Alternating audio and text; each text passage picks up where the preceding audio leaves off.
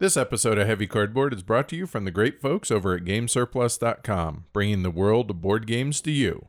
Now, on to the show.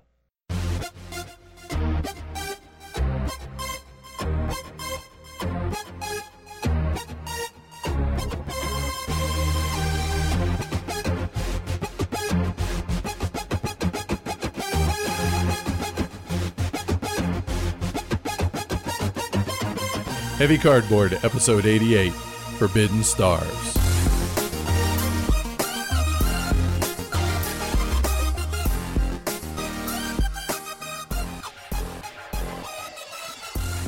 Coming to you from the Herakon Cluster, a suburb of Denver, Colorado. Welcome to Heavy Cardboard, where we talk medium and heavy strategy board games, war games, 18xx, and other related topics in the board gaming hobby. We're your hosts. I'm Edward. I'm Amanda. And I'm Dan. So for those that, whoa, who's that? Uh, so Dan has been on a few different live streams with us, and obviously did the teaching and kind of ran the game when we live streamed Forbidden Stars. Yeah, that was me. Yep, that was you, in fact. So, uh, a little context because folks haven't heard you on the podcast outside of I think we were you were a part of one of the roundtables. Um, but other than that, um, tell folks a little bit about your gaming background for context. I started playing CCGs probably close to 20 years ago now, and I've just gotten into heavier and heavier games since then. Um, What's CCGs? Mostly Star Wars. I played a lot of Star Wars for many years. Really didn't do a whole lot else for a very long time. Um, and then when I was living in England, I started playing sort of entry level board games. So I played Ticket to Ride and Carcassonne and Kill Mr. Lucky or Kill Dr. Lucky. And then as soon as we moved back, I met up with the Heavy Cardboard crew and have been playing games pretty much exclusively since then.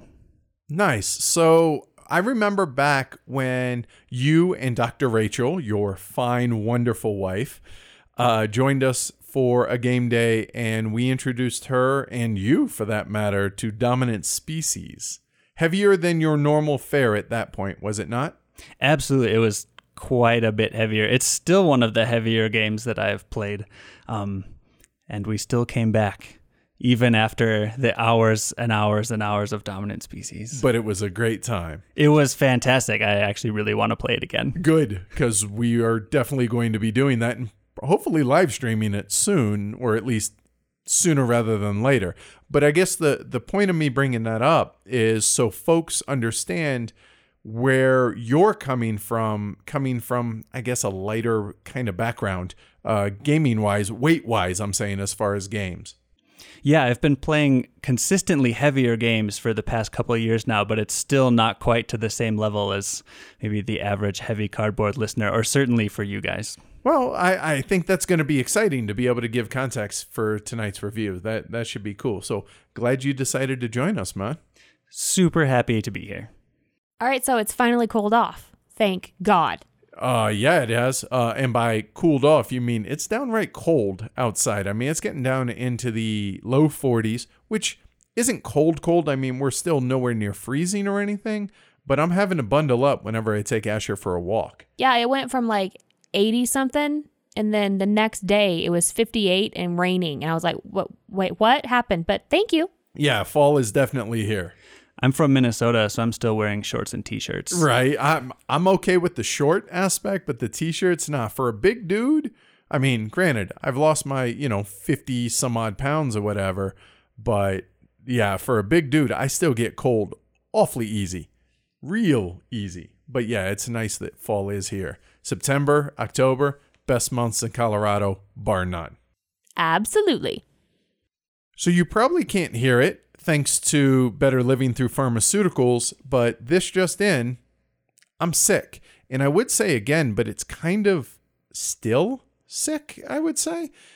So Amanda listened to our playthrough of the Ruhr a while back, and she noticed I was coughing. So, and that was just before I left for Gen Con. So we think I already had the infection ahead of Gen Con, burned my candle at both ends, as you do at a convention, and then couldn't kick it. We thought I'd kicked it last week, but it came back, not nearly as bad. So on Saturday, with the patron drive kicking off, we live stream Forbidden Stars. I felt like crap. Amanda's like, all right, Monday you're going to the VA. So we called the VA, had to answer about 634 questions, but you know what? I was glad to get all that done and out of the way. So I went to the VA on Monday morning, first thing. I spent five hours there. And long story short, x rays in my chest came back negative. So that is the the most important thing because I was starting to really worry after 7 weeks. I was I was legitimately getting concerned. And so the good news is x-rays came back negative and the doc gave me 5 different drugs to take to hammer this out. A steroid pack, a Z pack, uh, inhaler, uh, cough syrup with codeine. Uh, there's one oh, and a inhaler, which is basically, I think, another steroid. Yes, it is. So yeah, so uh, but the doc said the good news is X-rays came back clean. You should be fine by the weekend. So So he's hyper and very tired all at the same time. Yeah, this makes for a really queer feeling. Like I am going through the day, especially at the end of the day. I'm just exhausted. Like right now, we're recording. It's what 8:30 or so. I spent 5 hours live streaming throughout the day. I'm just exhausted, but dude, I am wired for sound. I am wee but I'm exhausted all because of the drugs that I'm taking. So it's a really just a weird feeling. But you know what? I don't care if I'm healthy by the weekend and and this is finally gone and out of my chest. That's all I care about. So ultimately, it's a chest infection, is is what it is. So thanks to the docs for all the drugs and like I said, better living through pharmaceuticals. Just glad you finally went. Yeah, me too. You ain't lying. So we leave for Germany in what, three weeks? Uh, what is today? Today is the Third? third. Yes, it's October third. So we actually leave in 17 days from right now. We will be over the Atlantic, I think, because we leave about 4 p.m. So if, assume four and a half hours. Yeah, we'll be somewhere over the Atlantic seaboard, Atlantic Ocean, and no stopping till we hit Germany. Until we hit Munich, then we leave Munich, go to Amsterdam, stay there for a few days, a couple days, and well, then technically Leiden, not Amsterdam. We fly into Amsterdam, but we're staying in Leiden. Leiden. So we're going to be in the Netherlands for three days, and then heading back, heading over to Essen for Spiel. And I, this is coming from a girl that's never been out of the states. I've never left. I've never. The highest I've ever been is Portland. Oh, you mean like most north? Yeah. Right, right, right. right. So this is um I am very very excited and very very nervous all at the same time because it's very much out of my like little box that I like to live in. That's what makes it great. yeah, seriously, it's living, it's experiences, right? That's what life is all about. And it blows me away that we're going to Amsterdam. Not because we planned on going to Amsterdam the whole way. It's just, wow, that's saving us hundreds of dollars by flying to Amsterdam for a few days. Oh, the crosses we must bear. the agony that we have to go through. Oh, it's horrible. And and no, no, no. I all seriousness, this is amazing. I mean, have have you been to Amsterdam before? I've not been to Amsterdam. I have been to Germany, and I absolutely loved it. But Amsterdam was on my list uh, for when we lived over in the UK, but we never made it there. So we're super excited about it, obviously. And then on, so we get there on Saturday. On Sunday, we have a game day already set up with the Dutch herd, the uh, our fellow elephants. There, there's going to be at least three or four of them that are going to gather around. There could be as many as like two dozen. Is that a level on the patron drive, the Dutch elephant? No, it's just well. It, it- the funny thing is, man, between the Dutch and the Skanderhoovians, there's a whole lot of herd members that live in that neck of the woods. Game day Sunday, excited. Playing tourists on Monday. Um, well, not really playing. We we really will be tourists. and not no playing whatsoever. Uh, not sure where we're gonna do go, what we're gonna do. I'm excited to try some Dutch food, and then uh, Mira, one of our of the Dutch herd, is actually going to uh, drive, as she says, like a turtle, with us down to Essen, and we're gonna check into our condo. Like we're getting there ahead of the rest of the Dutch folk that we're actually um, staying in this condo with. There's, I don't know, a dozen, 14 of us between two condos in the same building.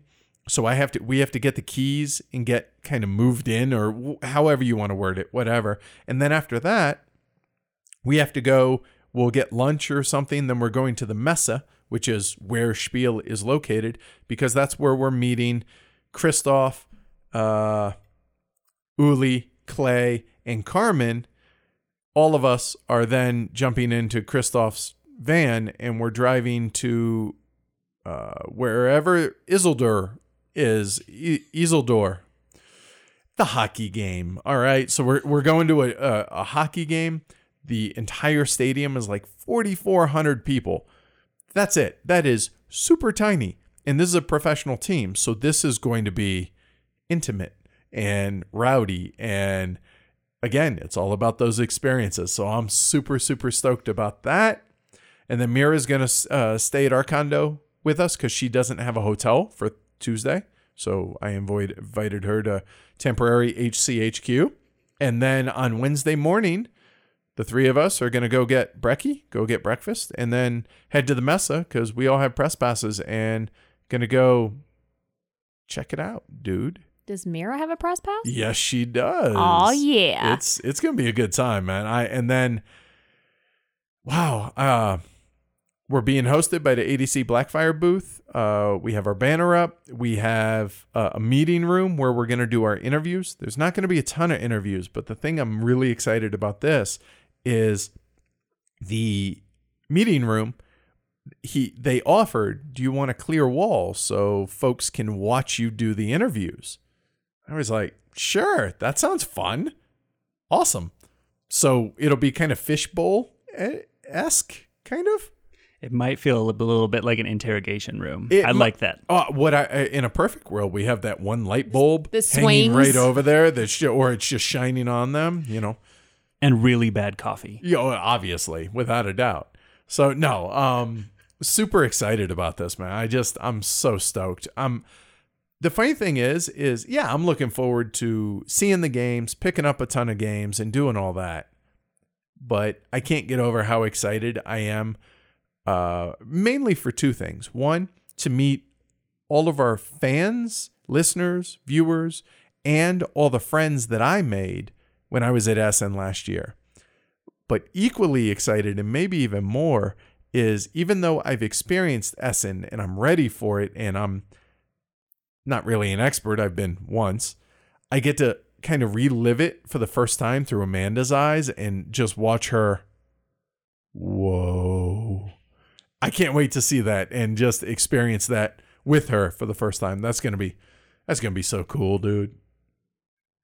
I'm just I'm so excited. I just can't wait. Yep, gonna be a good time for sure. All right, so I figure we we kind of are obligated to give a patron drive update. I think, right? I mean, we should. Yeah. I mean, not everybody is following social media and, and all that stuff. So here we go. So the patron Drive began on September 30th, which is Saturday. This is now, well, it's Tuesday for us, but it'll be Thursday for y'all. As of, what is it, 8.35 on Tuesday night, our time, we've had, this is staggering to me, we had 370 patrons going into the drive. Add 81 to that number now. That's staggering to me in the best way possible. Yes. I mean, I had no clue what to expect. I didn't know if four people would show up or this. And I got to say, this is with no kind of frame of context. I feel like this is an awfully solid start. This is definitely better than the four you were expecting. Not, I, I wasn't expecting four. I was fearing four, like for the entire drive and all that. So it's been an amazing first few days and just very humbling the to see the outpouring of support within the community itself as well as people joining the community and it's just been just wow man i mean that's the best way i know how to put it Yeah, staggering, I think, is Yeah. the best way for so me. thank you to all that have helped get us to this point, whether you're an active patron or whether you're a new patron or whether you're not a patron but you try and help in other ways. You you talk about the show, you you talk about it whether it's on Reddit, Twitter, Facebook, whatever. You tell your local friends, you tell your group, or you know what? You just download and enjoy the show too. That helps. So thank you to all of y'all. It's been amazing so far. And we're three, four days into it. That's crazy. Does drinking coffee out of the HeavyCon mug count as as supporting the show? Yes. Perfect. We're good. All right, good. I, what was it you were telling me about the HeavyCon mug uh, at your house, by the way? There's a race every morning to get to that mug because it is by far the coolest one we have. So whoever gets up first gets coffee out of the HeavyCon mug. That that made my day when you told us that on Saturday. That's so that's so goofy and so awesome at the same time, dude. Our dog also enjoys drinking coffee out of that mug. We have discovered. well, Asher, apparently, um, I wonder if this is a greyhound thing or a dog thing in general because Asher likes likes drinking. He likes my dregs. Yeah, I was on the couch and I didn't have my cup like right in front of me. I just kind of had it dang, you know, not really dangling, but just kind of like loose or limp or whatever. Next thing I know, I hear, and he's like just drinking the rest of my coffee. I was like, okay, well, thanks. I'll go get more. he he just felt you needed to freshen up the cup. He's And- very helpful. Yeah, he's a team player. That's all it is, right? So yeah, uh, so we have just under a month to go. It ends November fourth, and uh, the last thing I wanted to bring up about it is remember that all patrons at the five dollar and up level are automatically entered to win a tricked out Duchess board game table from BoardGameTables.com at the end of the drive. I guess it's not really all patrons, so I apologize. It's all $5 and up patrons in the US, Canada, and the EU, which covers most of them, but sorry for the others. Thank you for the support, though. So, seriously, thanks a lot for everybody, and check it out pledgehc.com. So, the last thing is we've had some fun live streams both going off this week. Last week was the Forbidden Stars, obviously. We I did the HCHQ library tour today, which went way longer than I expected. Which is adorable that you didn't think it was going to take that long. Yeah, you know, it's funny. When when I started the video, I was like, yeah, this will probably be an hour, maybe two. And I chortled at my desk at work. And it ended up being almost three hours. I don't read as fast as Amanda, and so the, the and I tend to be a little bit more verbose. Sure. Mr. Linguist, is there a better word? I think verbose is perfect. Okay. And so I, I I ramble, especially on the drugs that I'm on. I tend to be a little bit more scattery. Always blame it on the drugs. Oh, always. It's a valid excuse, but it seemed folks were enjoying it. And we took our time, leisurely stroll through the library, had a lot of fun with that. But uh, other stuff that we have coming up. So, with this releasing Tuesday, or I'm sorry, Thursday morning, the ones that you guys still have to look forward to is Tulip Bubble. You have uh, St. Petersburg. And then in the next two weeks, there's going to be a whole host of big time streams. We have Arkwright, Container. We have two sponsored ones, the the Tulip or three sponsored ones, sorry. Tulip Bubble, Wildcatters, and Feudum as well to go all before Essen. So yeah, and not to mention a ton of others. So this is going to be a, a crazy, awesome 16 and a half days. Got a lot of live streaming ahead. Uh, yeah. So drugs, do your work.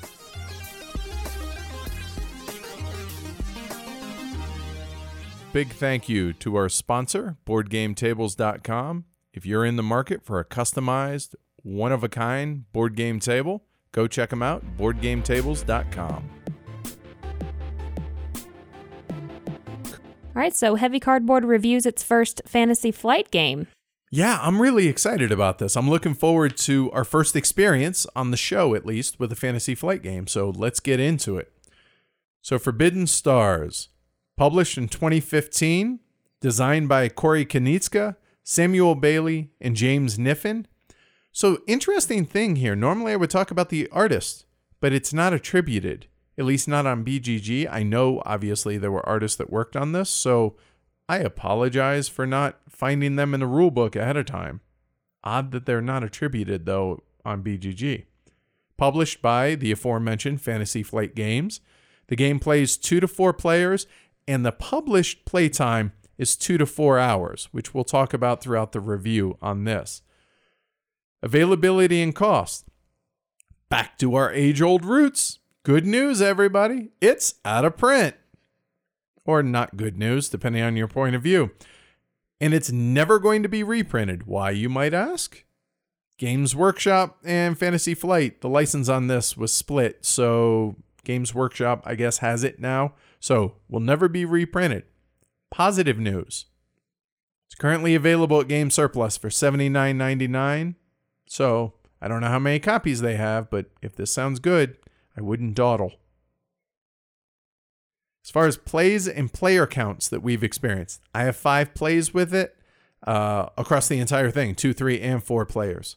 I have four, same. I have six plays now with three and four, mostly with three. Okay. All right. Cool. So, Dan, since you taught the game, you want to talk about Forbidden Stars and how it works? So, two to four players take on the roles of different factions in the Warhammer 40k universe and strive to capture relics and important sites from the Herakon cluster, which, as we know, is a suburb of Denver. Obviously, everyone knows that. So, you'll be collecting resources and building units and improving your technologies in an effort to fly around the galaxy and get stuff. Pretty much in a nutshell, that's about it. So let's talk about the five factors that we say we think contribute to a game's weight. So starting off with complexity. So about the rules complexity, I mean, there's quite a bit of rules here, but there's nothing earth-shattering or mind-blowing about the rules. Yes and no. I would I, I would say on that. There's like you said, it's a fair bit of rules. There's nothing exceptionally it's not an exceptionally long rule book or anything there. However, there's definitely plenty of gotchas and plenty uh especially regarding retreating and other stuff. That's where I actually really like Fantasy Flight's habit of doing the learn to playbook and the rules reference book is that you can get used to a long set of rules by doing a sort of introductory set and then if you run into a problem you can look up whatever you need in the rules reference. Right. So there's that at least. Plus Dan did a really good teaching of it uh in the playthrough video, but as far as rules overhead, it didn't seem excessively hard. Um, again, coming into this, we've played some Fantasy Flight games. We've played uh, Sid Meier's Civ is the first one that jumps into my mind, and there are others that I can't think of. But I just I didn't feel like the rule set was exceptionally hard, but the exceptions were many though, and you know like uh, what I call the gotcha rules there are a lot of rules that didn't seem intuitive to me. Like they're not all that difficult, and they're, I mean, it's like you said, it's not a super long rule book, but there were some things that just didn't make sense to me the first few times I played. Right, and it, and that's where, because exactly what you said, it's the first few times that you play it, and when we get into the getting it, that makes that longer. I feel like. Okay, that's that's fair. Um, but now so you have two of each type of order that you can make, but the way that the orders are executed is extremely interesting to me. We'll get into that more during planning, but if you don't remember that little rule about how they are executed, that can be disastrous. So, yeah, let's go into the planning and reverse order of activating your orders from the order in which you place them. So, whatever you want to activate last, you place first. Cannot make that stick in my head. I feel like the bi- world's biggest idiot because repeatedly I will tell myself, no, no, no, uh, no, pull that back. That you need to happen before the other thing. So place the other thing first. Maddening and not not in a bad way. It's just you have to think about it backwards. I mean, I picked up on that quickly, but unfortunately, you didn't and that you know it's not always the case that things are going to be picked up on quickly but and it can get confusing you know removing remembering where everything is remembering what you placed just to make sure that oh crap did i already do this? But it's not a memory game in that you just play you're placing four actions four things, four little discs, or they're actual, they're, they're cardboard tiles, but we have them in 32 millimeter little coin cases. So that's why I'm calling them discs. Four. you have eight available, you choose four of them and you place one in turn order. It's not hard to remember four things that you're trying to do in a turn, but oh my God. In the moment, the hell am I trying to. What did I. No, wait, did I? I did it backwards again, didn't I? Four seems like a really reasonable number of things to remember, but you will forget the order token that you put down within seconds after putting it down. It will just be gone. inevitably and so this is where the, the- i mean and we're we're kind of making light of the planning aspect here but that happened to all of us it, whether it's us uh, the present company whether it was matt didn't matter we all wait nope nope and then there's me nope i did that in the wrong order again yep yep yep And even if you do remember the correct order to play your order tokens, someone will always stack one of their orders on the one that you need to happen at a certain time, and you will just get totally thrown off. because the order in which these activate, whatever, if you have multiple actions available, meaning the top ones, you choose one of them. And if I choose one that doesn't have anyone else's below it, that means I'm probably stacked on top of somebody other somebody else's actions to where they can't take those actions until I reveal that one. And so that can completely thwart somebody's plans or your own, but it's all player driven. I'm curious how much planning you put into future rounds. I noticed that I could really only plan to the end of a single round when we were playing. I couldn't give too much thought to my sort of overarching strategy. I would agree with that. I I never plan outside of the round that I'm in. I think it's mainly because we'll get into warp storms later, but those you can those can be thrown in like a monkey wrench and you can have all these great grandiose things planned, but there's a warp storm in the way. And that's fair and that's true, but I found I found myself trying to plan I I'll be honest, I was able to plan one turn in advance. So, okay, here's these four actions that I'm taking for this turn. Next turn, or it's the type of thing that okay, I know I'm not going to be able to go attack you way over there, but I'm going to prepare for that now, and I was actually able to do that in our live stream game. Obviously, that didn't work out really well, but I actually executed my plan exactly how I wanted to. The problem is, Amanda was a turn ahead of both Dan and I when we did it, but I was able to plan one round in advance. So the game can go up to eight rounds. So I don't know if that's still fairly tactical. It's not round to round. I was able to go one more, but I couldn't, like, I'm not thinking three and four rounds ahead, no chance. So definite emphasis on the tactical planning more so than the overall strategic planning, at least, well, present company, it seems, right? All three of us. Yeah. However, there is planning for what your opponents are doing, and that matters in a big way, especially when it comes to that stacking order that you were talking about, Dan. Um, but on top of that, you also have to kind of plan for what your opponent's special abilities are. And this is something that Dan and I completely failed to do in the live stream. Excuse me. Oh. Because if we were able because if we were able to plan based off of and, and take into consideration what Amanda's special ability was, it may have also altered what Dan's and my plans were leading up through that round in the actual planning out that phase or planning out that round, I mean.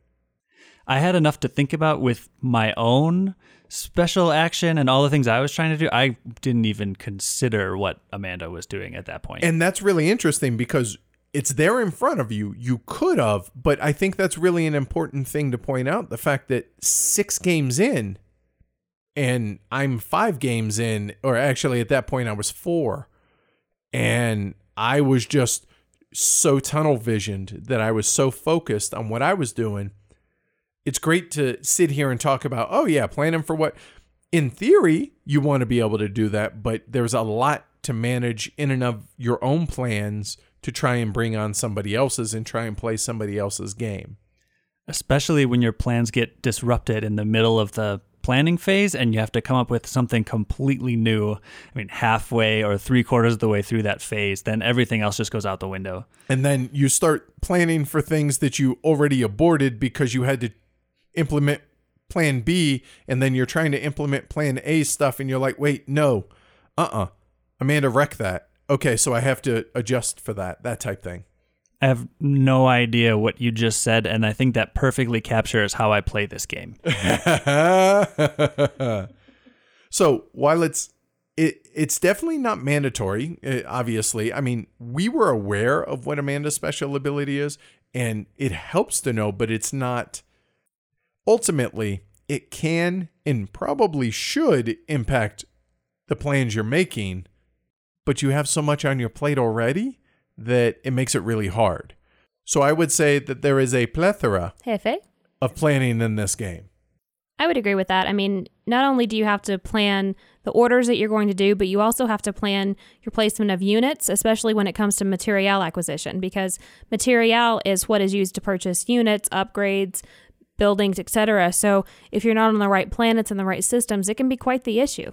Yeah, how many times were you and I caught with our proverbial pants down, Dan? Wait, I only get three material this round? Three? What am I supposed to do with three? Three isn't going to help. Most of the game, we were in that situation. I think one of the reasons that I keep finding myself in that situation is because I don't think about it when we're setting up the board. That's something we haven't talked about yet, but that's really important consideration when you're getting started to set up the board, each player receives, well, in a three player game, each player receives three tiles, and you place one tile at a time and then add units, structures, and your opponent's objective tokens. And then that creates the starting state of the game. Right. And everybody has their own asymmetric units that are start, that is like the, okay, here's your pool of starting stuff. You distribute it however you want, but you're going to have to place it all out between these three tiles. And when you're placing these tiles, it's almost like a draft to where whoever's the first player, they place a tile and then they place one of each of their opponent's objectives on there. And then they have all this handful of stuff. Well, I, I make it sound like it's a ton of stuff. It's like seven things. But that has to go between the three tiles that you lay. So do you load up on that first one? And then you watch everyone else, the next player, they must uh, it must be orthogonally adjacent.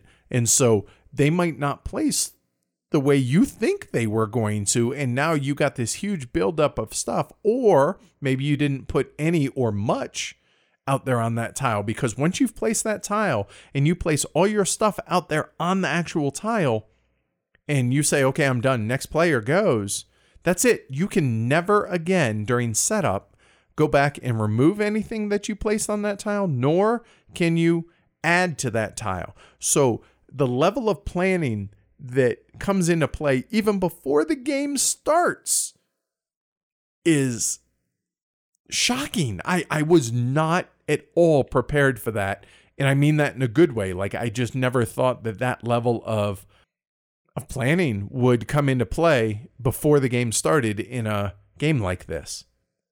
Boo on me for that. Uh, also, cities built comes into play as well with upgrading your cards and units. The uh, the number of cities you have dictates the level of unit or card you can upgrade to, and the more cities, the better the units and upgrades. And so again, how much material do you get? Because the cities are going to cost material. I mean, they cost three material. And so, uh, do you spend that on units? Do you spend that on building the cities so that the next time you build units, they're stronger. Or do you just ignore building your own cities and try to go capture everyone else's? Which is also a strategy. But here is what we're getting at in all of this. In no review in the history of this show have we spent this long discussing the amount of planning that goes into a game. That bodes well, I would say, for the rest of the review. I would agree with that, sir. All right, so let's roll into luck and random factors. So this is a a fantasy flight game. So Ameritrash meets Euro, I think, is a is a fair uh, description of what this is, and it does have a fair share of randomness in this game. So there's dice rolling at the beginning of combat, and if you gain more dice during combat. You draw five of your 10 uh, combat deck cards every fight, every battle. So you're only getting half your deck.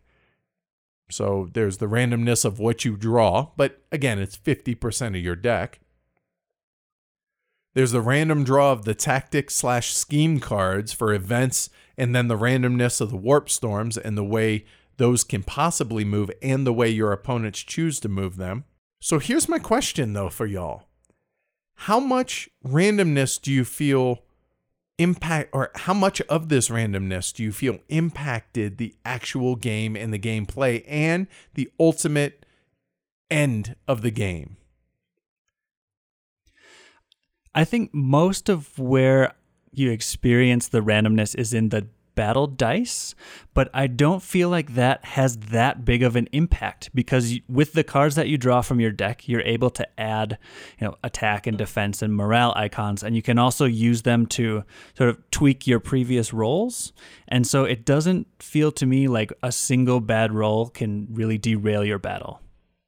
Yeah, I would agree with that, but yeah, and I also agree that the dice is where the the randomness is because there's so few cards and you're and the randomness is mitigated by the fact that you get to choose 3 out of the 5 that you are dealt to fight with that like I said that mitigates some of that randomness but the battle dice is definitely where that comes in. But at the same time the dice are not equally distributed as far as the faces. They're custom they're custom dice. So you have three sides that are offensive, two that are defensive, and one that's morale.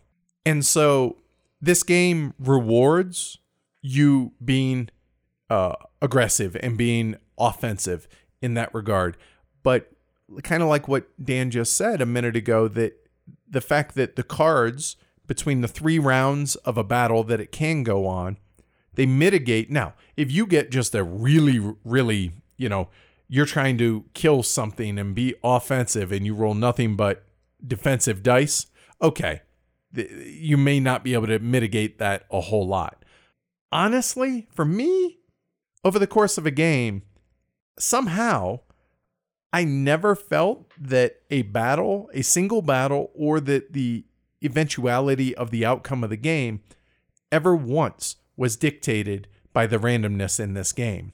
So I wonder, yeah, there's a fair bit of it, but does it really impact the weight in a negative way? Or is it, it's, I feel like the decisions that you make far overshadow the impact of the randomness in this game. I can see your point, but I do disagree with it a little bit because I know that in our two player game, there were quite a few times when we had battles and I literally could not roll anything but defense and morale. I could not roll anything that would attack you. And the cards that I drew, they were just defense or they were just morale. So I feel like that does impact it a little bit.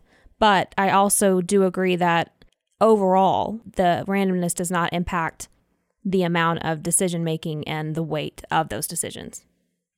I think it's important to note that it depends a lot on the faction you're playing. So you might be playing a faction that does best when they roll defense and morale, and another faction might want to roll more attack or just defense and doesn't care about morale. And so that I'm not quite sure how that impacts the randomness or how much that affects the game, but that's something to keep in mind. Fair point, but how big of an impact do you think the the randomness in this game had over the course of a given game? I'd say it's minor. I would agree. It just yeah. can be frustrating. Yeah, it, it, it, can be on an individual, you know, moment here or there, but overall, I, I really feel like it's it's fairly minimized, which really surprised me. So rolling into, ha, see what I did there? Rolling into the game length. So I'm going to talk more about this when we talk about scalability much later in the review, but with the 2 and 3 player games, the game length was a breeze really and it felt just right for the game. Four player, mm, no. I feel like four player dragged uh, far more than it it should have, and it it made the game too long for what it is. Yes, I would agree with that. The my first game of this drug on and on and on and on, and it was four players, and it really kind of soured me on it. Well, it was also to to not to give a defense to the game, but it was three new players. Yeah.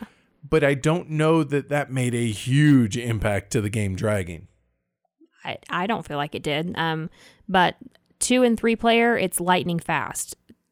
Two player, especially, is lightning fast. Like I feel like on just a normal gaming evening, we could sit down and do best two out of three, two player of this game. Very well, potentially. I, I agree with that. So game length, depending on on on player count, could or could not impact the weight of the game in that res- in, in in respect to the actual weight. So two and three player, I don't feel like really impacts the weight here as far as length. Four player, it impacts it as far as weight, but not necessarily in a good way. I noticed that as we played more games and we got more used to our specific factions, the battles got a lot faster.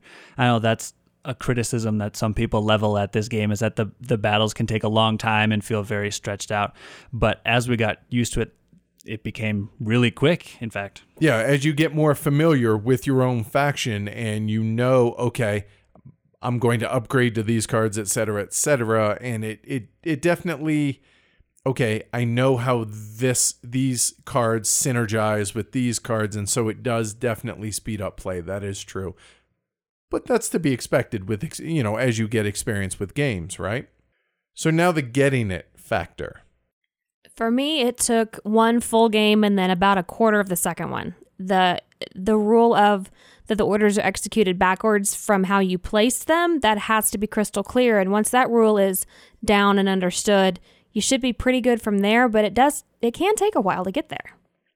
I think it, it took me a full two games, maybe even part of a third, to really feel like I understood um, that I could see the board and see what was happening in the in the game at any given time. Yeah, for me, it's it's it took me a couple plays, and at that in short succession, so that things were fresh in my head, and it just kind of re or, or, reemphasized the things that I had in my first game uh, just due to keeping all the rules straight, as well as learning what the other factions can do, and and starting to see how the game works, and not just worried about the rules, but actually starting to actually form a tactical strategy for the game. I think that actually affects the game length as well, because I noticed after a couple games, we didn't have to look up as many of the rules exceptions, because you can get a lot in a few turns. And if you have to look each one up every time, it can add a lot of time. Yeah, and it bogs things down. So ultimately, the game falls where on the weight scale? So start with guest, Dan. I would call it medium heavy. Um, I probably would have called it very heavy not all that long ago, but after playing Lisboa recently, I don't feel like anything else can really be called heavy. It's medium to me. So okay, whoa, whoa, whoa. See, I, I'm in Dan's camp on this. I think medium heavy because this is this is what I use as my my gauge, kind of. I think Rococo is a midweight game, is a medium weight, and this is definitely a step up from Rococo as far as weight. So medium, really? I felt like it was, yeah. Okay, then that's what you feel. That's fine. Just that surprises me. All right. All right, so let's talk about the cardboard. Let's start with the components. They're wonderful quality. I mean, this is what you would expect from a fantasy flight game, from the cards to the boards to the ships. I mean, even the dice and the the miniatures. It's all it's all very well done. Yeah, I've played quite a few fantasy flight games over the years, and it's it's right on par with their typical great production quality. Yeah, I'm really pleasantly impressed or pleased or fill in the right word. It's everything about it is top notch. Hmm, I say everything. Okay, I'll nitpick one thing. The player boards are a thin cardstock that are easy to get the corners dinged. Like I wouldn't be upset at the prospect of laminating the the player boards, but those just lay flat on the table. Like they're not used for anything other than basically a reference sheet. So, other than that, there is literally nothing that I can think of that I was like, Ugh. The the one nice thing, and I mentioned this briefly earlier, was the action tokens or the action selection tokens. Those get used a ton. And the coin cases that you can buy on Amazon or eBay or whatever, the 32 millimeter ones, those little action tokens fit really well in those and it keeps them more durable than they might otherwise. That would be my one concern about component quality, really. But I'm really I'm picking nits here, I feel like. On a related note, it's also probably a good idea to sleeve these cards as you do a lot of shuffling. That is a fair point. Um, and the nice thing about Fantasy Flight is they give what size sleeves they are on the back of the box, so you can always take a look at that. So yeah, um, high high marks across the board. Then I would say as a group for component quality. So the box size is a really thick square. It's just over 11 and a half inches by 11 and a half inches by five and a third inches, or basically 30 by 30 by 13 and a half centimeters for those metric folk. Graphic design, not artwork, but graphic design. It's clear and consistent throughout the game. Material is the same everywhere. The different You know, morale is the same everywhere. All the icons are the same in every piece. The hammers are the same in the little chits as well as on the board and on the on the worlds. It's On ev- the player boards, right. wor- yeah, yeah, yeah. right. Everything there's there, everything is consistent. There's no wait. What what is that thing? It does. I don't recognize that. It doesn't look like anything else in the game. There's nothing like that there. It's all it's all fairly intuitive as well. I mean, a gun helps your attack and a shield helps your defense, and that's most of what you need to know, at least for the battling portion. Right. And the material, like Amanda said, is consistent on the cards and on the worlds and everything else. The only two kind of humorous, I think, aspects, graphic design for me, this was strictly for me, was the zeros on the helmets for the the level of things that you can build. For me, I kept seeing the center part of the zero as a one. And I was like, what do you mean it's free? No, it says one. I'm an idiot. Never mind. So it's a totally me thing. 100%. I just found it humorous. I thought I would share. The other thing that this is universal with our entire group now, they're not guns. The attack dice, they're battle cats. And once you see it and you see there's a cat in the shape of a gun, it looks like they're battle cats for now on. Battle cat, attack. Battle cats for life. All right. So I know you two are both clamoring to talk about the artwork. So talk about the artwork. Or, or wait, is it really talk or is it more gush?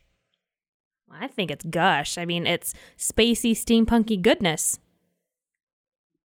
Okay, yeah, which is yay in all the checks a lot of boxes for, For you. for Amanda, it checks all of all of the boxes. I mean, I'm happy as a clam. It's it's gorgeous. It's beautiful. It's disgusting. Some of the planets are gross looking. It's just, I love, I love, love, love, love, love this type of art.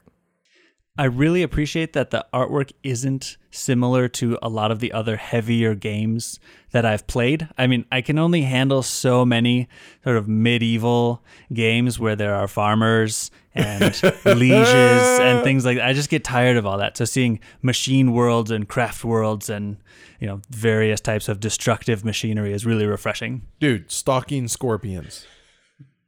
Dude's got a, a serrated sword. And then another one of my faction, Eldar for Life, by the way, Fire Dragon's Vengeance.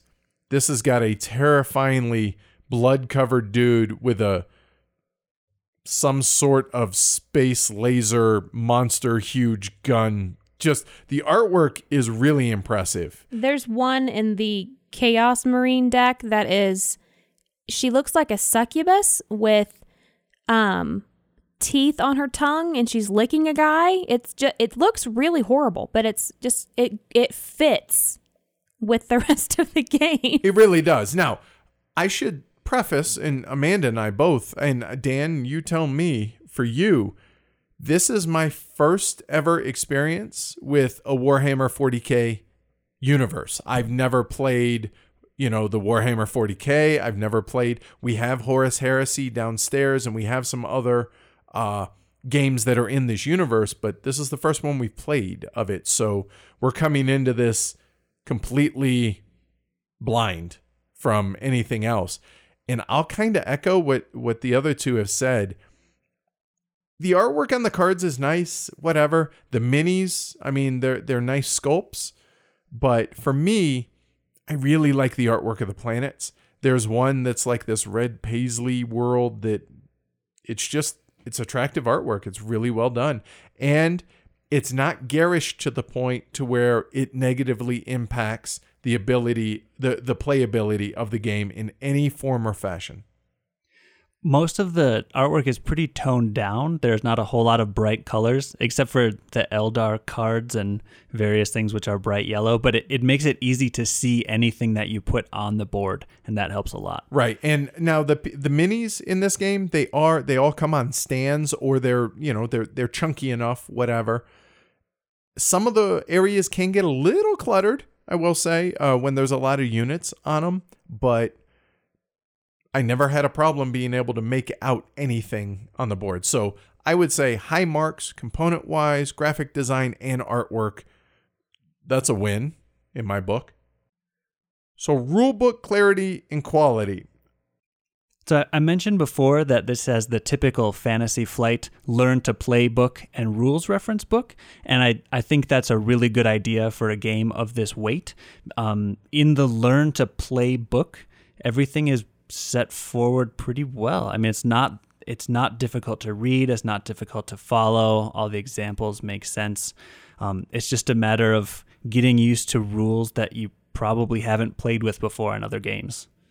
There are a number of errata and there's a number of FAQ, um, just clarifications that are out there. And on top of that, there is a player aid that we used that was really invaluable from a standpoint of going through a game round and laying out exactly what happens in what phase. Just as a refresher, it's there as a reference that really well done.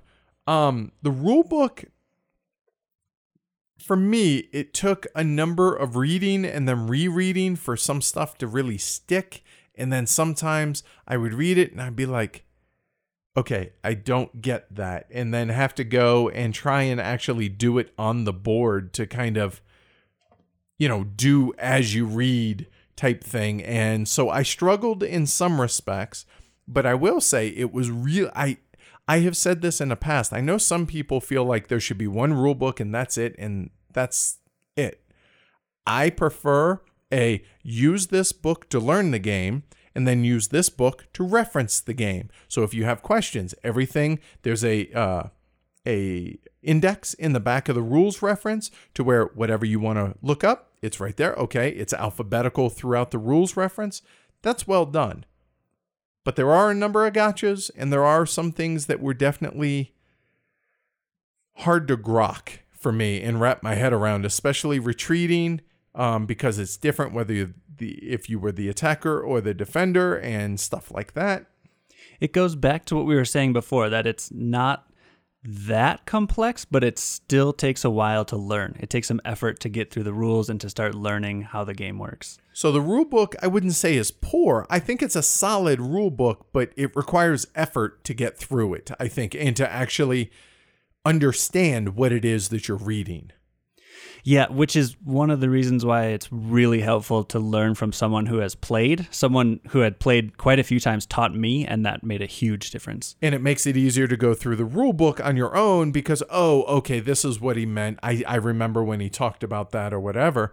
And I know folks don't like us referencing the playthrough videos like this should be a standalone video or a standalone review, but it's there as a resource if you want to use it when Dan taught it in our playthrough. So there's that at least.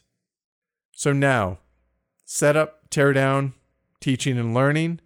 There's a lot of baggies. Um, you know, every faction go into a bag, and then you have essentially what is four decks of cards per player, or at least small decks. There are eight to 10 cards, or some are only five cards, but you have to separate all those out, and then you have to kind of organize your faction units and get those organized and then pull aside what it is that you're going to actually is your starting faction. And then after that, then you got to make sure you you know you you have the boards for every player to be able to kind of draft or, or place or whatever. So setup is it's not the most involved I have I, I've seen, but it's not a oh yeah, 10 minutes, boom, done. It helps a lot if you have more than one person who knows what they're doing when it comes to setup. I mean, even if you just have two, it cuts the time way down. True. And as far as uh, teardown, it's basically just back into baggies the order it came out of. I, I think that's that's pretty much it. As far as teaching goes, a uh, systematic way to go about teaching it. It's pretty much just walking through the rule book. I mean, the Learn to Play book has it set out um, in the order of each phase that you need to know, and then it walks through each order token and what you do for those. And that's pretty much what I did when I taught in the video was made some notes and just walked through the phases in the rule book. And then as you encounter things like certain retreats, yes, it's possible to get stranded and now you lose the units because you didn't know this retreating rule or whatever. But outside of that, it's fairly procedural and straightforward the order in which things go so you can kind of follow along and it's it makes learning it easier. I i for me procedural games are considerably easier for me to learn than sandboxy ones. The difficulty comes in remembering the steps of those procedures because it, it always goes in the same order but i think we figured that there are 10 or 11 steps in every battle and that three or four of them are repeated three times. And so it's it looks straightforward on paper but trying to remember it all gets to be a challenge. Yeah. So once you get over that hump though um, and just there there's no shame in after you've taught the game playing around okay everybody got it let's reset and then start back over. That's probably a good way to go about doing that. All right and now we've come to the actual meat of the review, which is pretty crazy considering how long we've been talking about this game. So, what do you like? If you like, what do you like about the game, y'all? Each of the factions have different little quirks, but the basic things are the same. So, you know, like each of the units cost the same, have everything same except the name things like that. And it makes the game quite replayable because you have a great jumping off point for each faction once you've played the game a couple of times. Yet they feel asymmetric because of the fact that like maybe your smallest unit has a two attack and one defense, whereas mine might be a two attack and one defense. You know, just flip flopped or the other way around. I know what I meant. You know what I meant. And with them being symmetric but asymmetric, the way you add to your combat deck is one of my absolute favorite things about this game because everybody has their own starting deck of 10 cards. But when you take the strategize action, it allows you to customize your deck, sort of. You have a small separate deck of combat upgrades in which you can then purchase those using that limited material to then upgrade your deck. So you have this basic starting deck that everybody's starting deck, they all have their own different flavors different feels, but similar in level of ability. And then you get to customize your deck to how you want to play it. Do you want to go more defensive? Do you want to go more offensive? Do you want to go to where you're able to respawn or or rally uh, routed units to where you're kind of you're you're like luggage. You just never go away. And I love that it gives you that flexibility to semi customize your deck because it's always going to be 10 cards no matter what. So if you purchase this set of cards or you purchase this card, you're purchasing two cards and those go into your deck. But to be able to do that, you must remove another pair of cards, matching cards, to where your deck is always 10 cards. So when you draw, it's always half the deck as you build up your deck, that's when the factions start to become more different too. And I really like that. So the Chaos Space Marines that Amanda was playing, her higher level cards just pop up cultists everywhere. We were saying it's like playing whack a mole with her ground units. And with the the Ultramarines that I was playing, as I got higher level cards, I got to fly in troops from elsewhere in the middle of a battle, and so you get these sort of signature abilities for each faction. Yep, and my Eldar have really strong level one ships, and I had more of them than you guys have, but I have less land units. And so I was able to take advantage of that in space and just kind of dominate the voids, which are the space spaces on the board. And it gave me a lot more flexibility in that regard. So all of them, I don't want to say feel overpowered, but they're all balanced in that everything is has its own cool special like wow how can you do that you know and then you do something and be like, oh, how can you do that? You know, and that type thing. So, yeah, I love that aspect of this game. If I remember correctly, someone mentioned that there are a lot of print and play factions on BGG, and I'm really looking forward to trying some of those out. Same, because let's face it, because this is out of print and the license is gone, there will not be any more. There will not be any expansions. So this is what you get. You get the four factions that come in a box, but the print and plays, obviously you're gonna have to use other other factions units, you know, when you're playing with them because you're not print and playing your own 3D minis, or maybe you are. Okay, we're not, but at least it gives that flexibility, so it's even more to be able to, you know, master and learn and enjoy the interactions of those factions with the other factions. It is fun to play the same pet faction multiple times, though, because each play will open up something new that you didn't know before. Like you're finally able to build that third city and get a huge upgrade to a card or a cool new unit you've never had before. Yep. Uh, I'll be honest, I played the Eldar every single game. So five games, five games of Eldar. One, they're yellow, hmm. but also I wanted to explore it more because there were only two games of my five that I even got my biggest ships out on the board. And that's partially, you know, me learning the game as we went along and everything, but I didn't get tired of even my faction after five games. That is exciting to me. It helps that it's not always clear right away what your faction's specialty is. Like you can try different things to see if they work really well and sometimes they'll fall flat and sometimes they'll really help you, you know, progress in the game, but it's not always clear what that is. And so it takes a few plays to to really start appreciating each faction. Which gives it a ton of replayability as well even without those any other factions, right? The aspect of placing order tokens and blocking other players' actions by doing so, I enjoy that a lot. You may, you know, you may place out your order tokens in the manner you want them executed, but they most likely will not execute in the order that you wanted them to. Yep, taking turns placing orders in the order in which they resolve kicked my butt every single round of every single game and I loved it because it was a puzzle that I had to figure out. And on top of that, I had to puzzle what you guys were doing. Like, okay, if I place this down here first, and that's my attack or, or my dominate.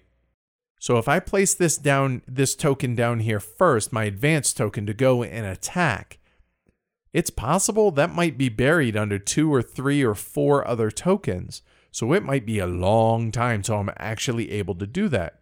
So maybe I don't place it over there. Maybe I place something else here and kind of stall a little bit. And that's where player order comes into play. It's a big advantage to go first in a lot of aspects, but having the hammer to be able to dictate and, to react to what your uh, your opponents are doing in the, the placing of those order tokens going last also has its advantages. So, man, I that is one of the cooler mechanisms that I've seen in games and that just kicks my butt that I can't get enough of is just the way the reverse order in which these play out with these order action mechanism. The first in, last out planning is definitely the core of this game.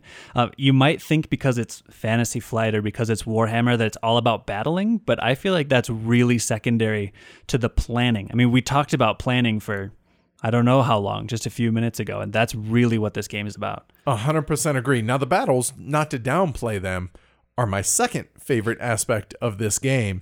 But yeah, the action planning, and it's just, it's such a simple concept. You have four choices twice, right? So you have eight tokens. Where do you place them and when, and doing it one at a time. And that right there is the crux. Having to do it one at a time, go around the table, then place another, go around the table, then place another. What your opponents do really forces your hand and really can cause you to either react or you instigate their reaction and draw them into reacting to what you do. So you dictate. So I would say that is kind of the epitome of interactive gameplay. Well, that and also there were multiple times where after whenever it came around to my turn, there were things that I knew that one of the other players was most likely going to be doing there. So I made sure to cover that up so that it could be delayed and I could do something else and delay that player from being able to do their action when they wanted to. Right. So take a different action than the one you were planning on doing. But you know what? I can get away with doing this one first. And now I'm forcing you to not be able to do what it is you want to do. So maybe you now have to do things out of order. And now your plans are foiled. But again, that's all player driven. What you mentioned about playing orders that aren't exactly what you wanted, but that you would probably have done them sometime gets to one of the other things I find really interesting about this game is that it's sort of Euro y in the fact that you want to do everything, or maybe you even need to do everything to win, but you just can't. So, I mean, do you save up resources and upgrade all your stuff and then go for an attack later, or do you just go balls to the wall from the beginning and attack everything? I mean, you can try any different way and it will always be less efficient than you want it to be. Always. And the other thing that kicked my butt numerous times, again, uh, with your limited resources and the action tiles themselves are limited resources. And by that, I mean you only have two of each type. So there might be a round where because you have saved up all your stuff and now you've built everything on a previous turn, you're ready to just rock and roll and just wreak havoc. But you only have two advance orders. But this turn, I could really use a third. I, I really want to go fight this third time. But you can't. You can only do two of each action, and of that, you can only do four actions total. So, yeah, having to prioritize and really struggle with that prioritization, as well as just being forced to be limited. And uh, as a Marine, I appreciate doing the most with the least. I mean, that's kind of the Marine motto. They, they, we pride ourselves on that. That kind of feeds into that. You have to be able to think on your feet to make lemonade out of lemons and try different ways to get what you wanted to do done if you need, you know, if you absolutely have to. Because of the fact that players might thwart your original plan. So you might have to go to plan B, C, or D and you know what? Okay, this round didn't didn't work out the way I planned it. So, okay, maybe now I have to force I have to stall the other players to make this go one round longer if that's possible. And sometimes you can just find a different way to solve a problem. It's like when Edward and I lost to Amanda on the live stream, we felt very safe because one of her objective tokens was two systems away from where she was. Which there's no way she could get to that, right? Well, wrong. Yeah, about that. You want to actually talk about that? You and your sneaky cleverness my, stuff. My sneaky cultists. So my my special action is whenever I do a dominate action, I can move my cultist to another system that is either friendly or in, uninhabited. So my like they were saying one of my objectives was two systems away. So I chose to dominate in two separate in those two areas so that I could move my cultist after domination in one area, I can move it to the next and then dominate where I was there and then go to exactly where my objective was and everybody else is too far away from me to be able to stop me from getting it because nobody realized that I could get there that quickly. And that is the key to being able to maximize play to maximize your faction's abilities. And that's where what I talked about earlier comes into play is knowing what your opponent's factions are and trying to play their game. But you have so much on your plate trying to do that, easier said than done, which I mean, we kind of feed off of this stuff. I mean, this is what we enjoy is this layer upon layer upon layer of planning and replanning and adjusting plans and I mean, that's what makes the games that we enjoy enjoyable, right? I like that the setup isn't static. It's not the same exact board every time. You start out with the same units and buildings every time, but the pla- the tiles are placed differently. And I mean, there's a lot of randomness in the setup, but it's literally all player dependent. And it's all done before the game and it's player driven randomness. I'd like to see in future games how much that actually affects how the game plays out. Because to me, a lot of the tiles don't seem that different. I mean, granted, where you place your units and how you place the objective tokens makes a big difference, but each system tile is going to give you a reasonable amount of resources, or else the game would be I mean, potentially very unbalanced. So I'm not sure how much of a difference each specific tile makes. And see, the individual tile itself, I don't feel like is a huge deal breaker one one way or the other. I mean, there are differences in the number of units a world can have based on its basic value of the resources that it provides. But here is what I think where the variance and where the the the the cleverness of the setup comes into play. It's not about oh, I got this really cool world. I don't think that plays into it almost at all. What I think does play into it, though, is the order in which the tiles get laid down and how they get laid out. So, in a three player game, everybody has three tiles. So, it's going to be a three by three grid. How everything grows from that very first tile can be vastly. You could play with the exact same three tiles with the same three players with the same uh, everything being the exact same thing and the game be completely different because where they put their units changes from game to game. Where do you load up? And the reason and on top of that the adjacency how that changes from game to game. So if i place a tile in the center of the table as the first tile, that doesn't mean it's going to be the center tile. That could end up being on one of the corners. It all depends on where everyone else builds off of that. So, what you thought was going to be in a middle tile, oh snap, that's now out on in a, in a corner, and now I loaded up. Oh, oops. So now, what do I do? And that is what makes the difference in the setup, I think. Yeah, I think that makes a lot of sense. It it looks at first like you could maybe just start with a randomly created board and then have each person put their units down, but the order that the tiles come out makes a big difference. Right. And then the fact that you can't add or subtract from that tile once you say you're done changes everything. I think is that might even be my favorite aspect of this game and that's a compliment. That's not like wow, setup is your favorite. But no, it it plays that big a part and it it can make for a really really interesting game because of it. All right. So combat. The card play is really cool in this game.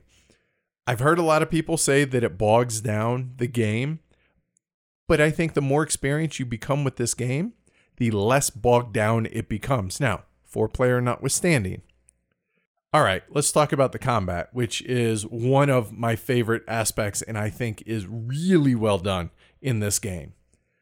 So you have two belligerents in a battle. It's always mano a mano, two factions, one against the other.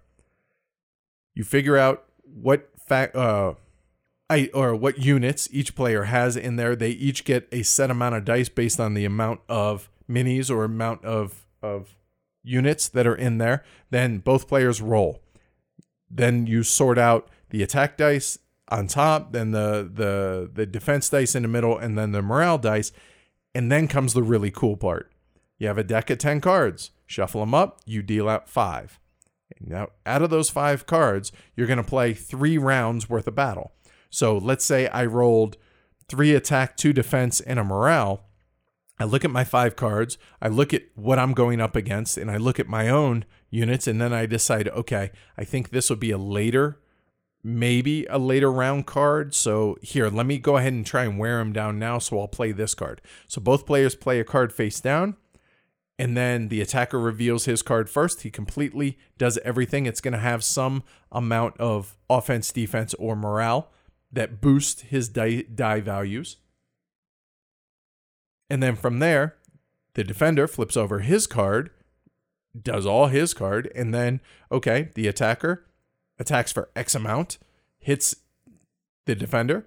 Defender either routes units, meaning they're damaged, because you get double the damage potentially. So if you take one to one less of your max damage, you just fall down. You just lay down. If they take their full damage, though, they're wiped off the board. And if they're routed already and they take full damage, they're off the board as well. However, even the killed units get to swing one last time, so they get to attack, so on and so forth. Cool. Pretty pretty simple. Then we go into a second round, do the exact same thing again. If there are units of both sides still out there, then you do it a third time. And then combat ends, no matter what.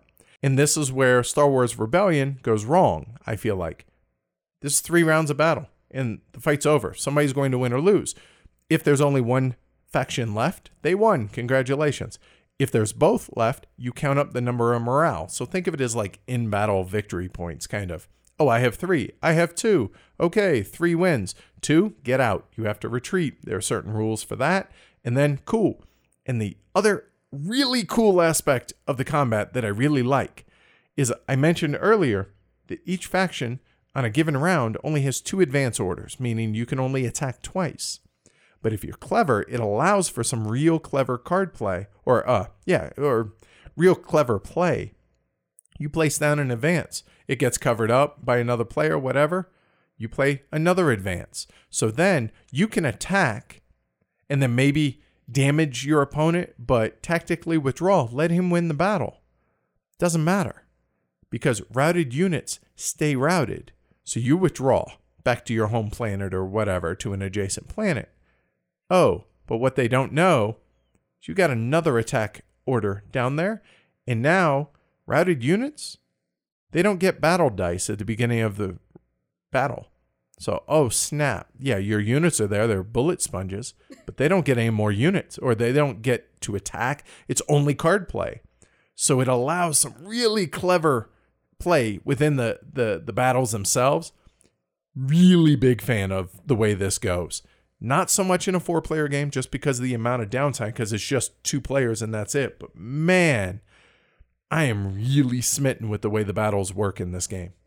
That system also means that you sometimes end up in battles that you weren't expecting. So if I was going to attack you, but then Amanda came in first and kicked you off the planet, then I would be fighting Amanda, and I would have to be prepared, or not prepared, but be ready to adapt to that new battle, and that can make it really interesting. And what was it you told me? Um, overwhelming force is just the right amount of force. That's the only way to win. Every time I go into a battle that looks evenly matched, I will just get destroyed. All right. So let's flip it on its head now. Talk about the other side because there's got to be some stuff in here that we don't like or aren't too keen on, or we don't think others will be keen on. So we just had a big discussion about the combat and while it is interesting and you know the overwhelming force to fight and to you know try to try to take over a factory or a city or to you know just kill everybody there but you can't get the dice or cards that you need that's frustrating. And each of those are mitigatable you know but it still can be extremely difficult to make that lemonade if you're just completely unable to mitigate. I agree, but did that happen often? no So at least there's that. So it is possible for it to happen, but unlikely to happen often. right it's not every turn or anything like that Right. And that's my point. I can see why you think that's a drawback. Um, but going back to my CCG days, there were a lot of games that I played where that was just to be expected. Uh, you could go into a battle and everything could go wrong, and that was just the risk you run. And so I kind of like that actually. I definitely understand how that can be frustrating, but that doesn't that doesn't make it a drawback for me. And for me, it was it happened infrequent enough to where okay, you deal with it, you move on. It wasn't like it was going to happen 3 and 4 times in a game, more often than not. And so for me, okay, I lost this battle, but okay, I'll try and get it back next time, not the end of the world. or well, I guess maybe it could be the end of the world, but you get the idea it's not the end of the game. So let's talk warp storms.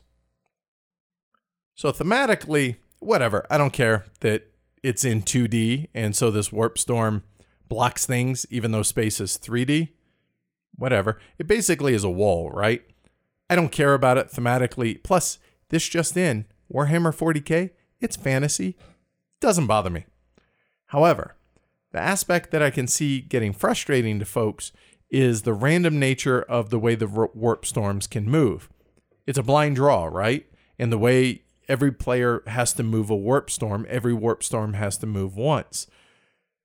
And so the way you could build up and have this awesome move planned out and not be able to execute it for one, two, maybe even three rounds just because of the way the warp storms keep thwarting the way you were planning on moving. And because you have limited actions that you, you you're only taking a max of four actions in a given turn, that can get frustrating because you had that happen in one of our games, Dan, to where you were boxed in and there was out of what, five, six rounds, only one round that you were able to actually go for the objective.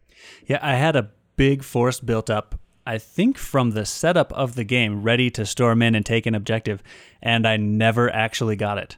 At the end of the game, I did did not manage to capture that objective, mostly because you guys kept putting warp storms in the way, and it's it's only partially down to randomness. I think a lot of it is actually player driven, right? Exactly, exactly. People know where you want to go or can make a guess, and they will definitely put a warp storm there and also there are cards that can even can mitigate the warp storms. There's one of the chaos upgrade cards is to be able to discard that card to just kind of negate the warp storm movement. So even that's mitigatable. Right, and you actually with the Chaos Marines, they had a thing that they had abilities to just basically teleport through warp storms if they want. So there are ways around it, but I understand how some folks could get frustrated with that. I understand. I mean, yeah, it can be frustrating, but I think this is kind of where getting used to one faction could be kind of hard because once I go to another faction, I can't just jump through the warp storm. Wait, what? Yeah, wait. I could do this for my last four game. What in the hell?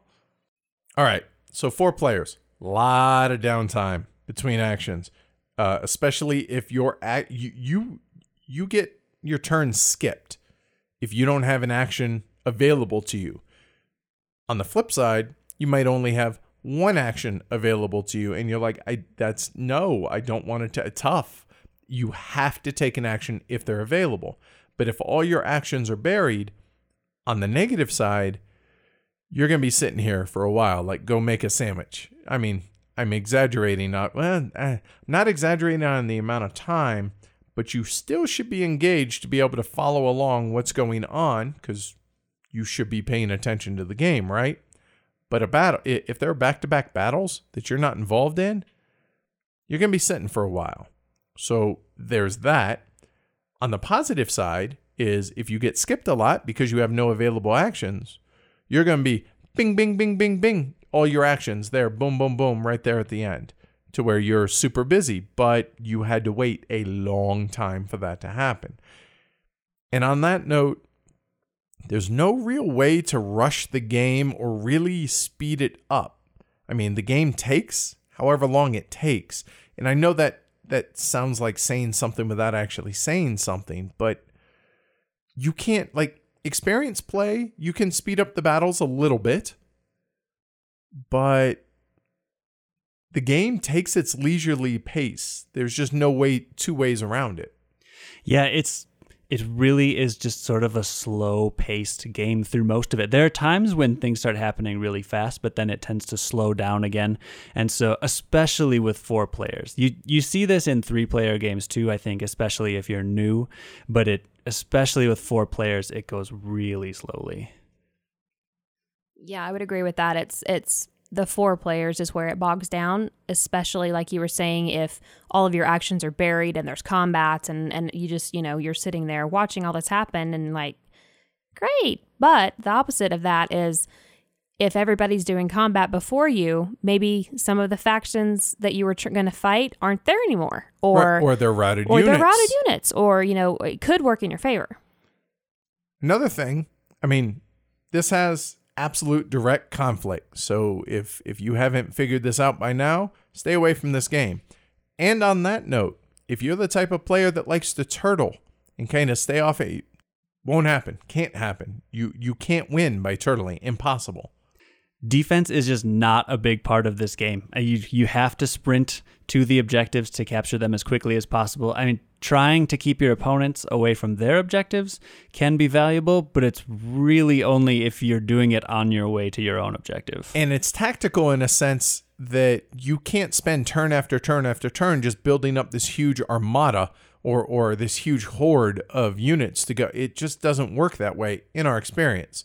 To where maybe a turn, you're maybe you're pinned in by warp storm, so you spend a turn uh, a, a turn just you know getting a ton of units, and then the next turn you unleash chaos. But outside of that, go go go. You will be fighting in this game.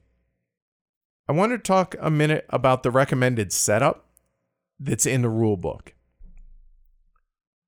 I feel like that actively impedes enjoyment of the first game due to the way that the factions are laid out. What do y'all think? I completely agree. I'm not even sure exactly what it is about that setup, but it seems to really hamper the game. It's possibly that the the third and or fourth faction is sort of off to one side. The first two are mixed up like you would get in a regular setup, but if you're playing as the third or fourth player, you're sort of put off to the side Off and you can't do much. Exactly. Exactly. To where you're you just feel like, oh, okay, I'm way out here on the outer reaches. I have to go this way. Okay. We With the regular setup, you're sort of by necessity surrounded by your objectives, and you can create armies before the game even starts that are focused on just skipping over one system or maybe two to grab them, and it doesn't happen in the, the beginner setup. and I appreciate that they don't want to pile on, you know, how to do the advanced setup, which is basically how the game is meant to be played. But I just feel like there should have been a better way to do that because after the first, well, you, I don't want to speak for you. You know, I will say that I feel like the using the stock setup in our first game is what most likely turned me off from it because I was just over in a corner, couldn't really, you know, interact very much, and it was just kind of, what's the point? You know, it just it wasn't fun. You weren't engaged in the No, game it- at all. no. It fe- and it, it felt that way. You just Yeah. felt like, oh, I'm over here in the corner. yeah, it just wasn't We- fun. Yay, this is fun. Yeah. I think the regular setup is really not that complicated, especially for listeners of this podcast. They're not going to have a problem doing that in a learning game. And even for people who aren't really into heavy games, I don't think it's complicated enough to cause a problem. So I would really encourage even first time players to use the regular setup. I agree. I because like I said, I felt like the the pre-programmed stock setup for a first player or a first game actively impeded the enjoyment of the game and that can't be good. I mean, it just can't be. So I have a question for the both of you. Ultimately, are the battles in the game themselves are they satisfying? Because a lot of them end up kind of Oh, I won the battle. Okay. Or do they? I'm curious. You know, I read a lot of comments and stuff on BGG about people saying that a lot of the battles ended in draws and just they just weren't fun and I had the complete opposite reaction. I there were very few battles that did not end in death and destruction. So, I don't know if we're playing it wrong or I don't you know think I don't think wrong, but um, it could be not using overwhelming force. They I mean, we we learn quickly that overwhelming force is the order of the day, right? I would say that the battles are satisfying, but I don't think that there's a lot of tension during the battle. I think that might be what some people are getting at. So how so? Cuz I completely disagree. I feel like there's a ton of tension during the battles because Do I play this card? No. What if he does? No. I mm, because I need to get him out of this planet because I need that material at the end of this round. That's that's true. I think that that does add some tension, but there isn't there isn't ever a situation where you make a really surprising and really effective play that completely changes the battle. At least not in the way that I've seen in other games. Right. There's no oh snap. You did what? It's just it's a a slow and steady grind down of your opponent, I think is kind of unless somebody rolls just horrible or massive or whatever, which is the exception to the rule. So in that respect, yeah, there's no oh man moves in this game. I agree. It's it's very slow burn, but it's an enjoyable slow burn, right?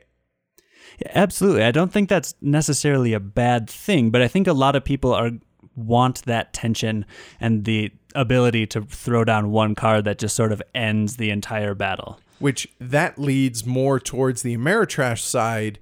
It depends where your background is, right? So for me, I don't mind this slow and steady, just crawling. And however, on the flip side, look at what Amanda did to us during the live stream. Out of nowhere. Wait, what? The game's over. Yeah, I kind of shocked y'all there. Um, Kind of? Come on.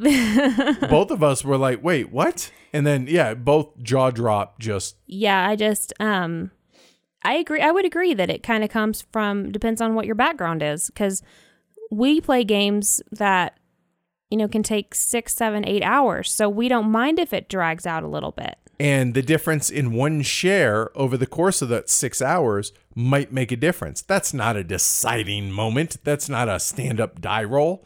That's a slow and steady grinding down of your opponents, which is kind of what Forbidden Stars Right. does. Yeah, I mean, I you know I I am a turtle. You know, I mean, I like to move slow and I like my shell.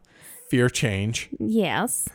But, you know, all jokes aside though, yeah, I I feel like that if you go into the game with a mentality of man, I really want to have that stand up die roll and I want to be able to fling down that cart, it's that's not going to happen. This isn't that game. And the last thing that I have for a negative, we've kind of touched on already. There's not going to be an expansion. You got the print and play uh, factions, but that's all that will ever be for this game. So just know that going in. I don't think that's too much of a negative because of the replayability that we just talked about. I agree, but I figure it it can't be a positive, right? So That's true. I figure I would noting. mention it, right? All right, now it's time for one of my favorite parts of the review, which is the comments from BGG.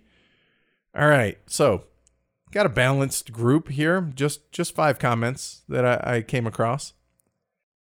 This might be a negative one. Combat was incredibly drawn out, even when the outcomes were abundantly apparent. Bloated playtime and space as represented by a 3x3 grid with the ludicrous warp storms, the limit movement is just silly. Space never felt so flat. Flatter still was the gameplay. Yuck. Ouch. Not a fan, I gather. Okay. The game has a great setup mechanic, giving everyone the chance to get involved in the creation of your universe. The different factions are all balanced well and feel very different to each other. They also play just how you would expect them to if you have experience with the 40k universe. I would always be up for a game of Forbidden Stars. This game is a weak remake of StarCraft the board game. The combat system is now really procedural and boring. And see, to me, that tells me that comes from an Ameritrash side, so they have different expectations coming into this game.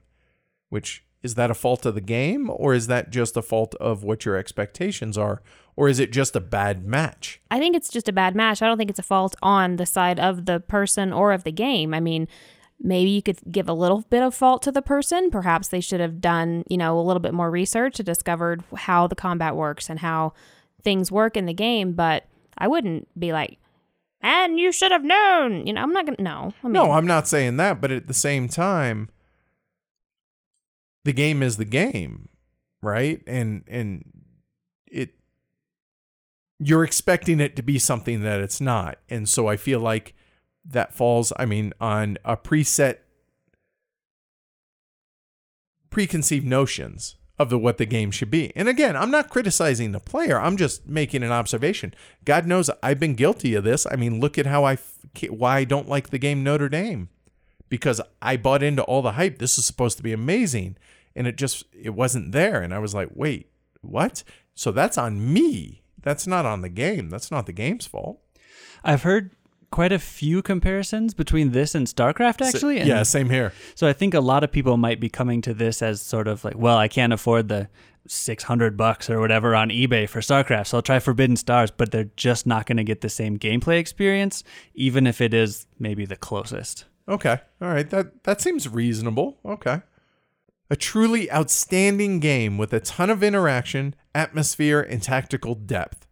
Excellent and original combat system that gives many choices and strategies, bluffing and anticipating your opponent's moves, and a bit of randomness, although partly controlled, which is great because you can never fully calculate your attacks. Four asymmetrical factions, and every one of them is very different from each other and requires a different approach towards the factions definitely agree with the bluffing part. That's something I haven't done as much of as I want to, but it is a lot of fun. Oh yeah, I definitely did some to where I placed uh maybe I placed a, a dominate or a strategize order over here to where okay, if I can't use it, fine, I will use it to be able to draw one of my uh, scheme or tactics cards. No big deal. But it's it, you stop and think for a minute, like he's not over there. Why did he place that there? Is he coming to attack? And that might change your plan. So that whole bluffing aspect absolutely comes into play here. Last but not least, and I I think this summed it up really well. This isn't even my type of game, but wow, is it an amazing experience. Unfortunately, it's a long experience, but I really don't care because it's so excellent.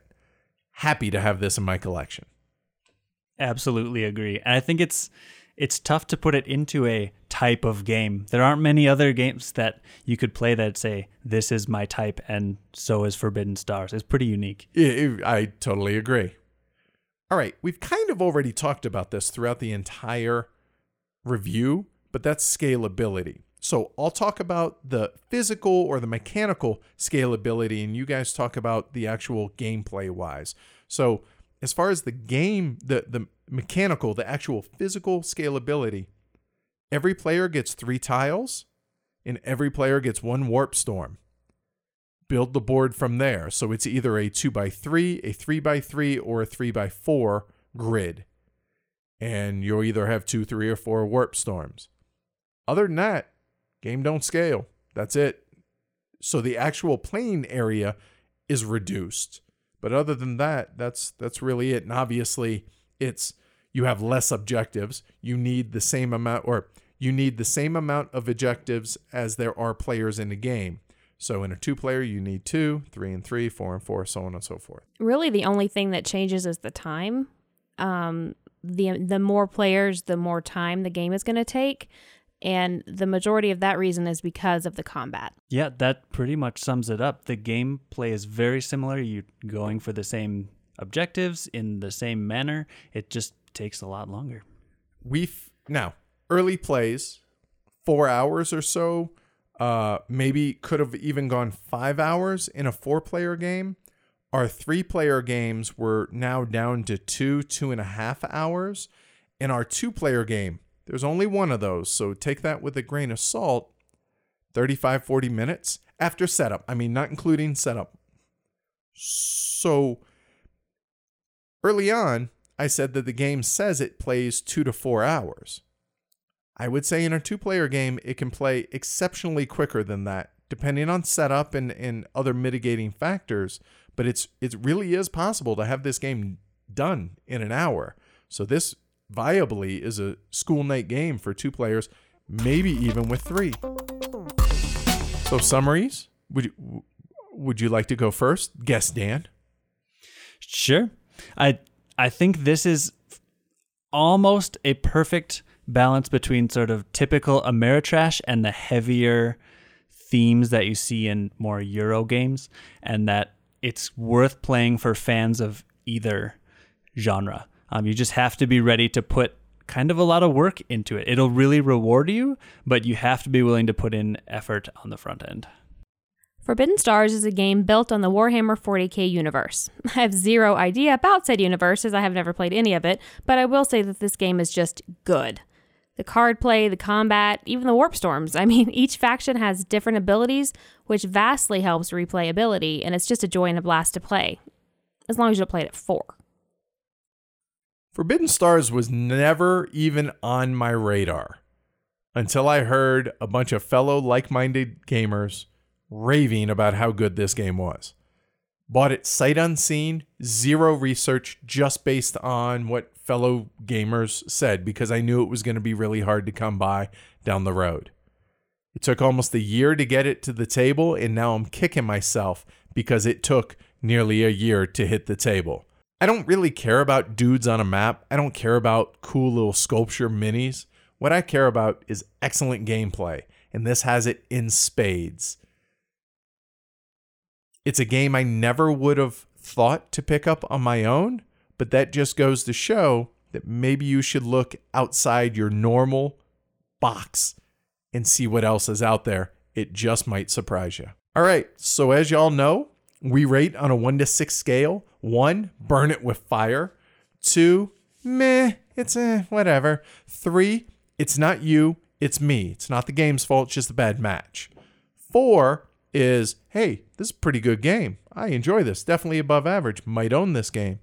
A 5, that's a great game. That's a really good game. Excited to play it. Definitely going to own it. And a 6, 6 is a Hall of Fame game. Just enshrine it now. This is a game that will stand the test of time. Absolute total gem of a collection. So, guest first, Dan. I'm going to give it a five. I think it's really good. Every game I've played has been different, and that's really valuable to me. Um, and it's a lot of fun. It's just a really fun game. I'm going to give it a five as well. It, I, whenever you were giving your summary, I was over here nodding because, yes, I kick myself that it took us a year to get this to the table. And I'm also a little ashamed of myself because whenever you told me you were buying Forbidden Stars, my first thought was, what? But again, that's going, you need to go out of your comfort zone every now and then. I'm so glad we brought in a third chair to have a differing viewpoint. yep, I gave it a five as well. Um, I actually could make an argument for it to be a six. I think it's really that enjoyable. The thing keeping it from being a six, for me at least, is I just don't want to play it at four players. Um, I'm willing to try it one more time uh, now that we have an experienced group and try it again at four players. But I, I just don't think it's going to be one that I'm going to seek out at four players. Now, you look at Through the Ages. I would never play that four players again. That's two and three, and that's a Hall of Fame game. But I just, it feels comfortable. It feels right at a five. I feel good with it. So, yeah, that's three fives. I'd say that's a pretty high recommendation for the game. So get it while you can because they ain't making no mo. And that is Forbidden Stars. Hey, this is Clay with Capstone Games. I need you to stop what you're doing right now and visit pledgehc.com. Heavy Cardboard has been an invaluable resource in the board game industry. With their dedicated focus on medium to heavy board games, their reviews dissect the games we enjoy most. They provide you with a comprehensive understanding of how the game plays, and they make it clear if the game would be one you would enjoy. Think of the countless times you've relied on heavy cardboard for your game purchase. Check it out at pledgehc.com.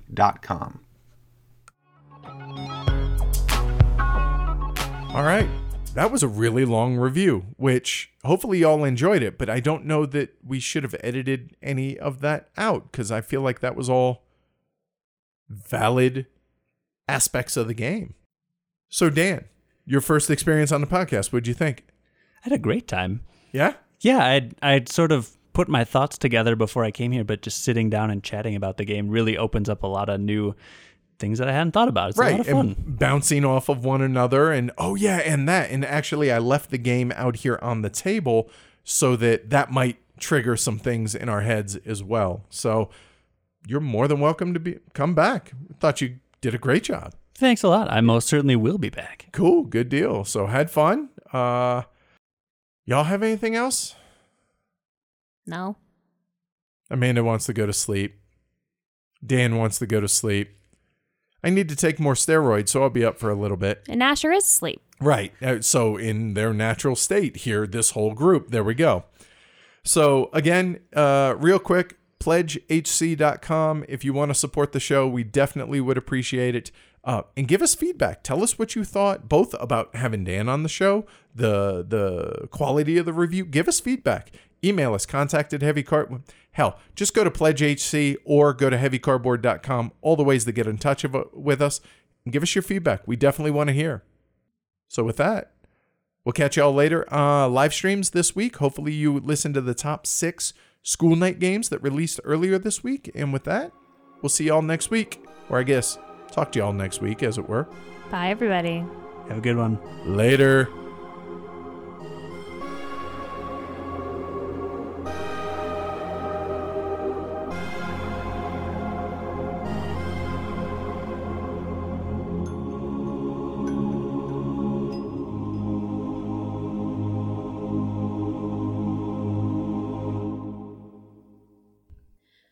Forbidden Stars is a game built on the War Cam the War Camera, really? War camera. The War Camera. Snap. Snap snap. Rawr. Flash. Ah.